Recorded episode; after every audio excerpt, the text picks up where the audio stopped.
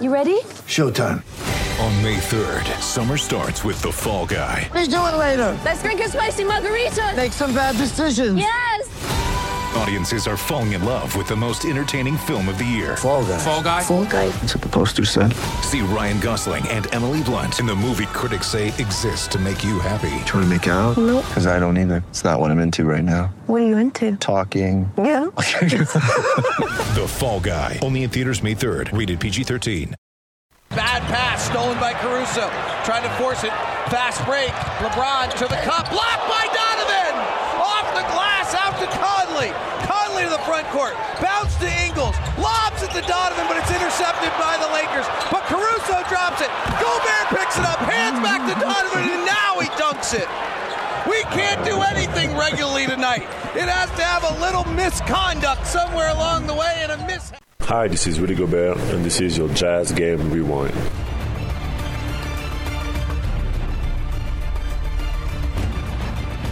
Hey there, Jazz fan. I'm Andrew Sorensen, and welcome to your Jazz Game Rewind.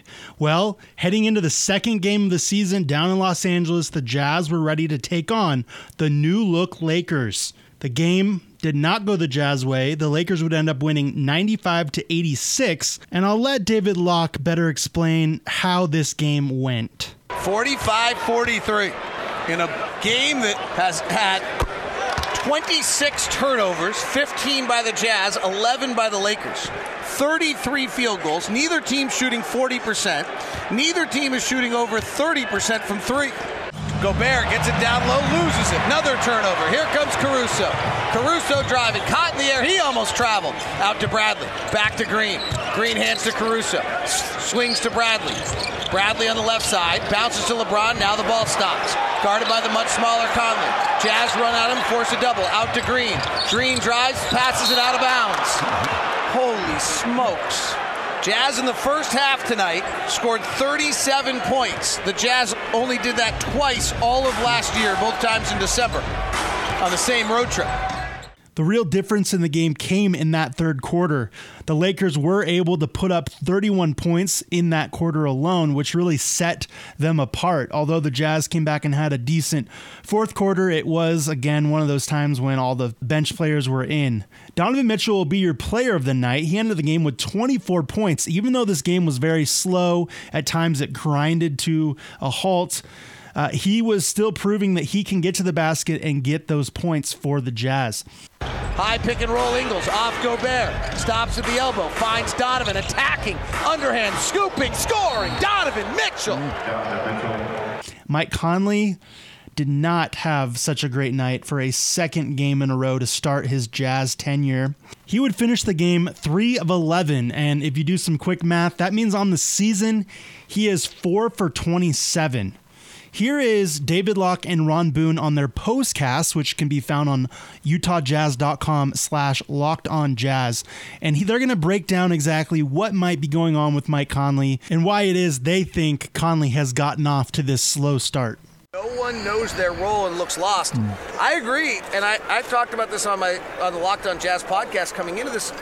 You're asking everyone to take a brand new role. This is crazy different for Mike Conley than what he used to. Three of 11 night, where frankly he was actually one of eight through three quarters when the game was still in doubt, and then uh, Quin ran a bunch of plays to get him going.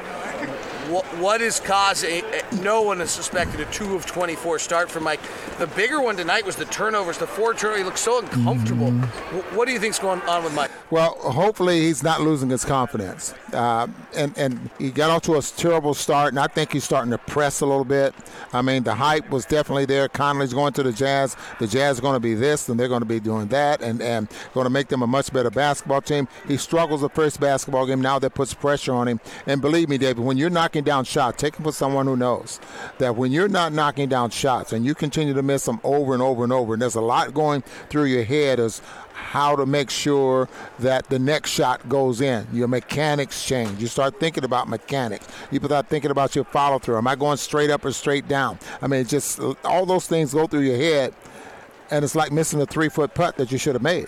How different is it for him the fact that he brought the ball? His rhythm was based on him bringing the ball up on every possession, and he's not doing that. Well, it, when he's the initiator, of, of, of the offense. That, that could be something he's going through right now.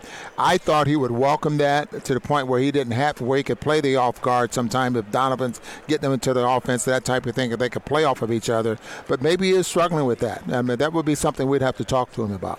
Now, that being said, there were some positive notes to this game. One of which is your stat of the night, which is the fact that the Jazz went 20 of 21 from the free throw line. Donovan Mitchell, your player of the game, would go 10 of 10. Conley, who we were just talking about, would actually be 6 of 6 from the free throw line. Niang will go 4 of 4. The only miss was a Rudy and one where he missed that extra free throw.